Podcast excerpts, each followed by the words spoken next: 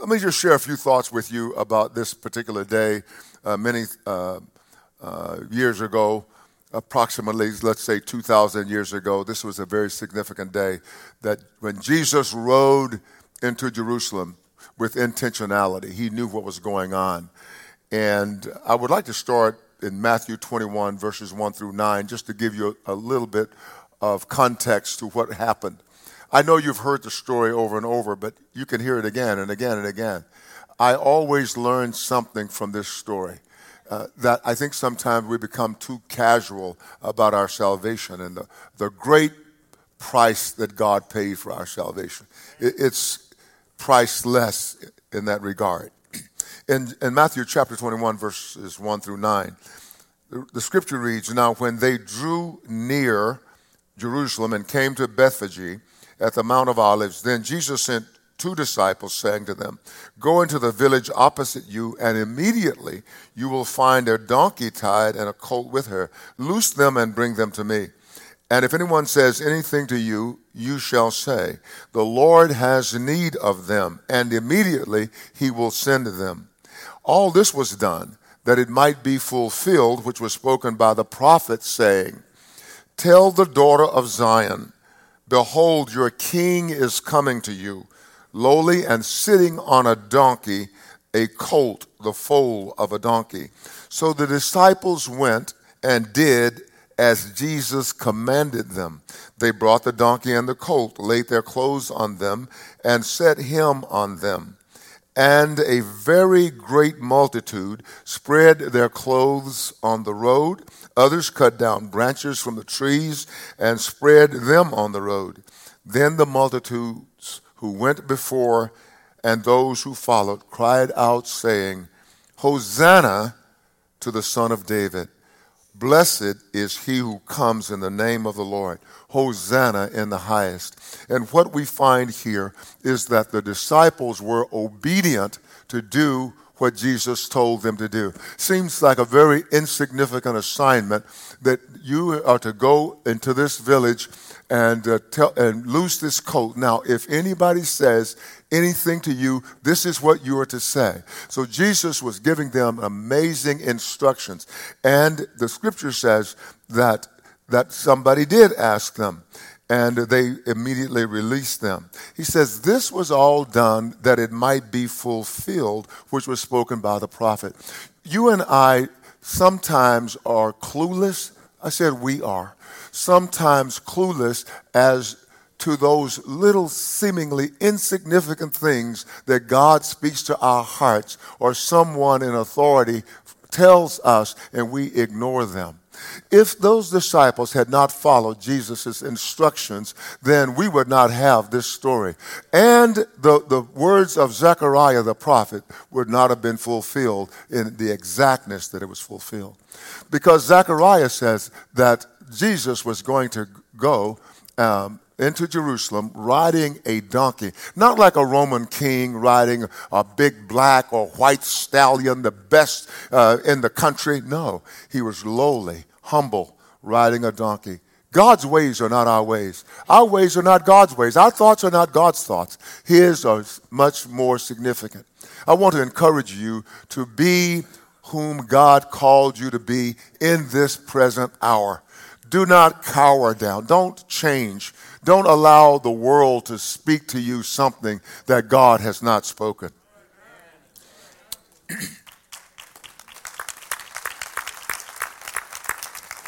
So Jesus went into Jerusalem riding on a, a, donkey, showing his humility.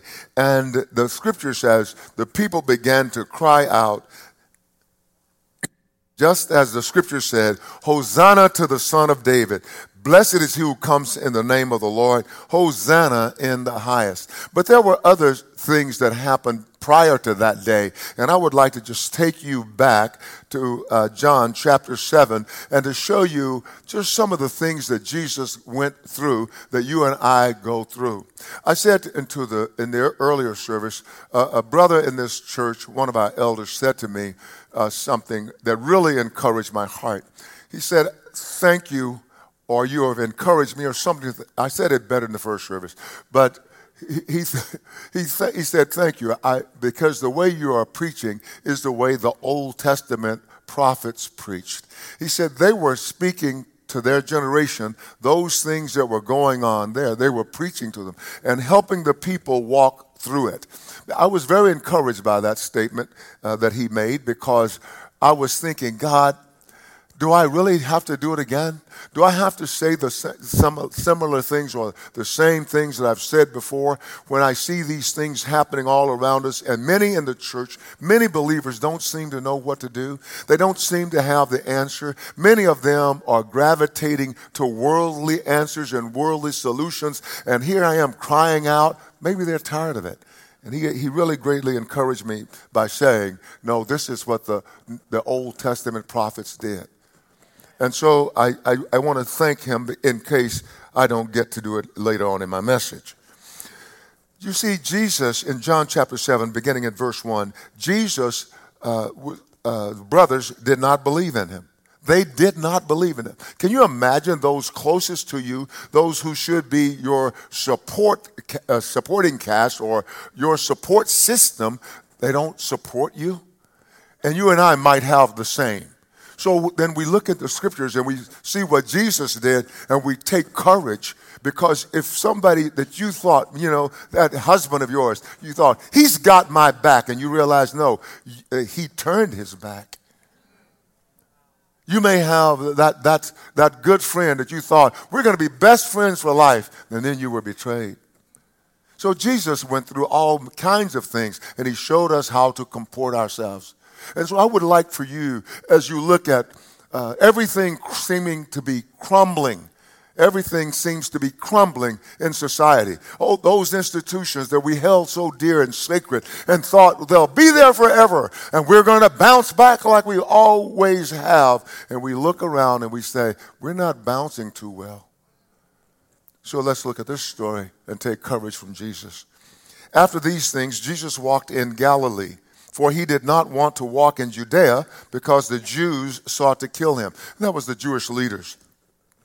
Now, the Jews' feast of tabernacles was at hand.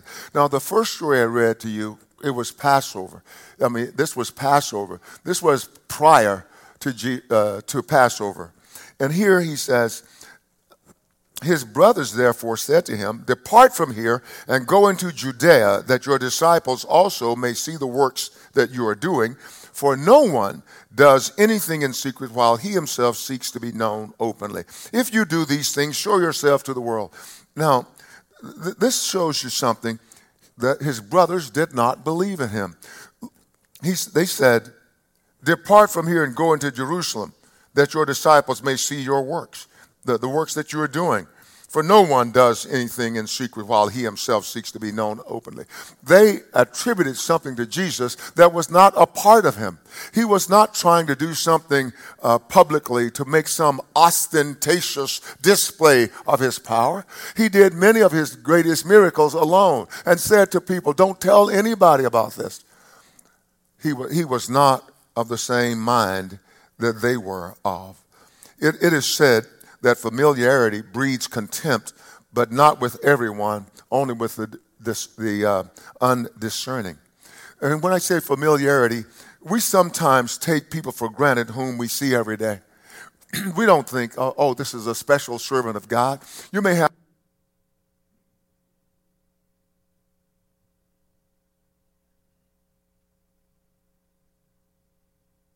may have a brother or sister uh, in the church that you are always with, but you just think, oh, they're just an ordinary person. And yes, in many regards, we are ordinary people, but all, sometimes we have, we're ordinary people, but have an extraordinary assignment from God. Every believer, I believe, has an extraordinary assignment from God. So we're not to just di- diminish them or disrespect them because they are always around us. We even underestimate people and or the call of God on their lives. Jesus' brothers at this point were more influenced by the world around them than they were about the God in the house with them. We are often like that. We have sometimes no idea of those people who are around us who are just very ordinary people, but they have great assignments from God.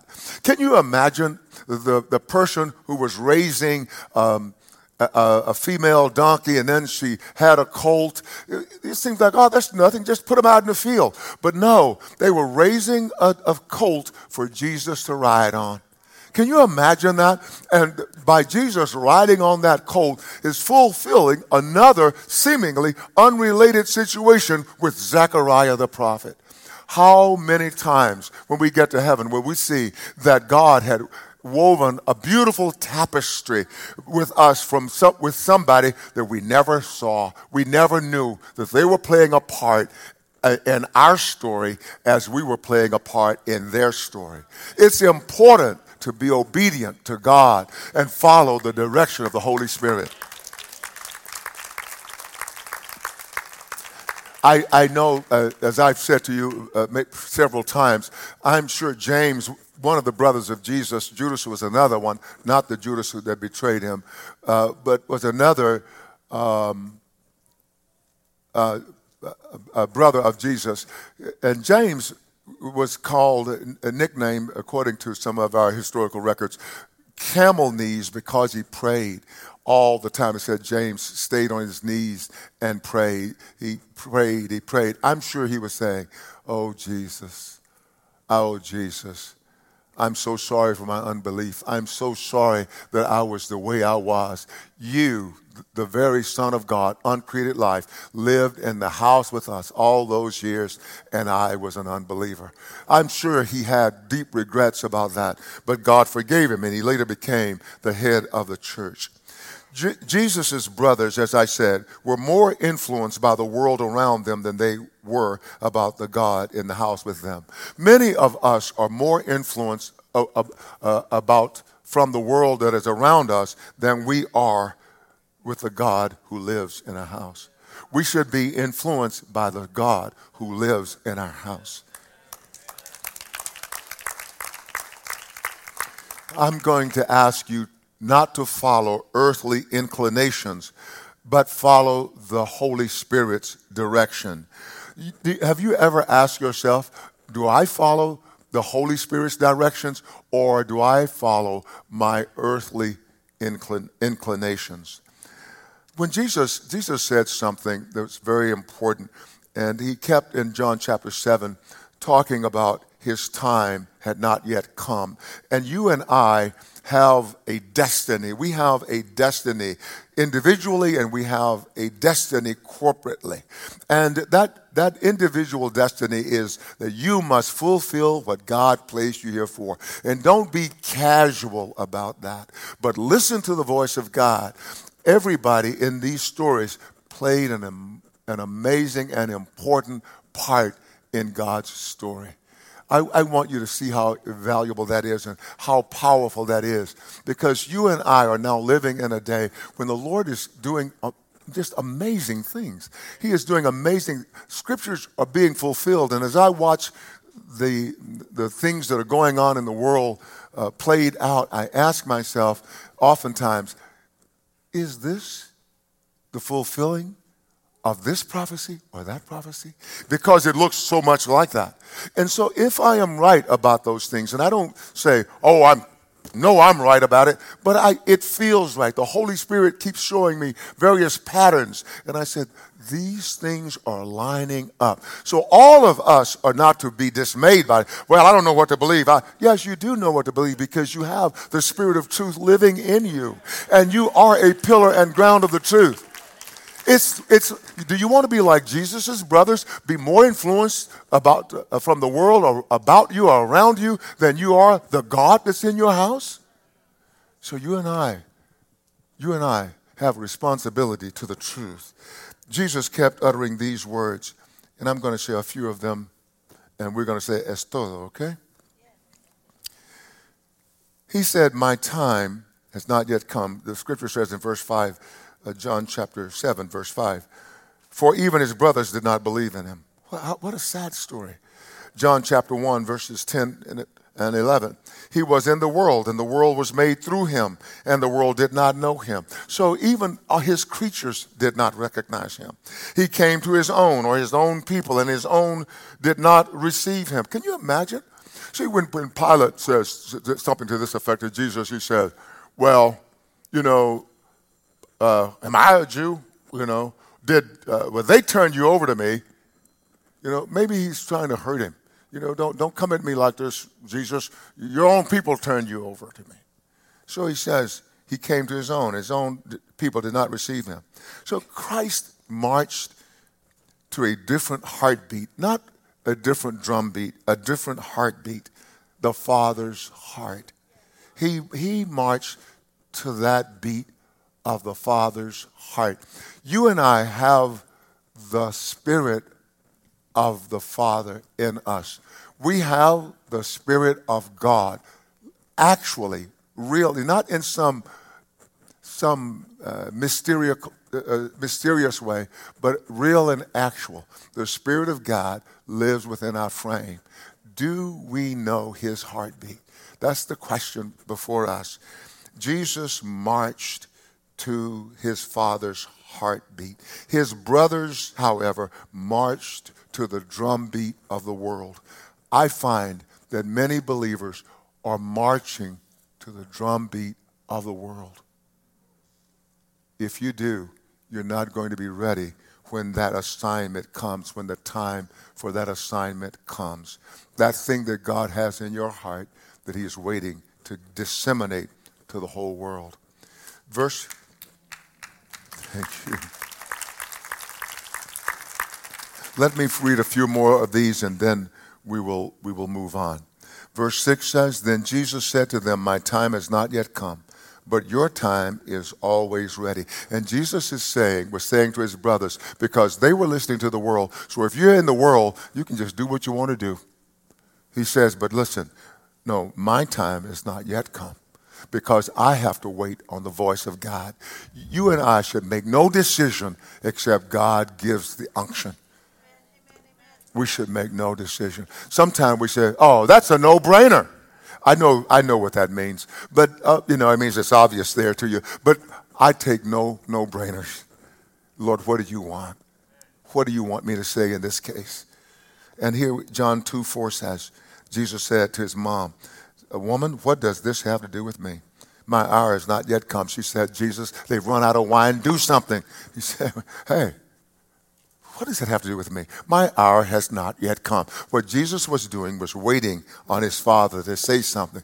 Obviously, God said something because he turned water into wine. Uh, Pastor Stan Mack says he's sure that God said, Okay, son, listen to your mama. John 7:30 says, So they were seeking to arrest him, but no one laid hand, a hand on him because his hour had not yet come. So notice that about Jesus and you. They can do nothing to you until your hour comes. And when you and I come to die, I want to be like Jesus and I want to be resolute. I want the last week of my life will have been informed by the multiple weeks of my life. And as I have been faithful in those times, I will be faithful in the last week. I want the same for you. Do not be influenced by the world, by the world around you. Be influenced by the God who lives in your house. Amen.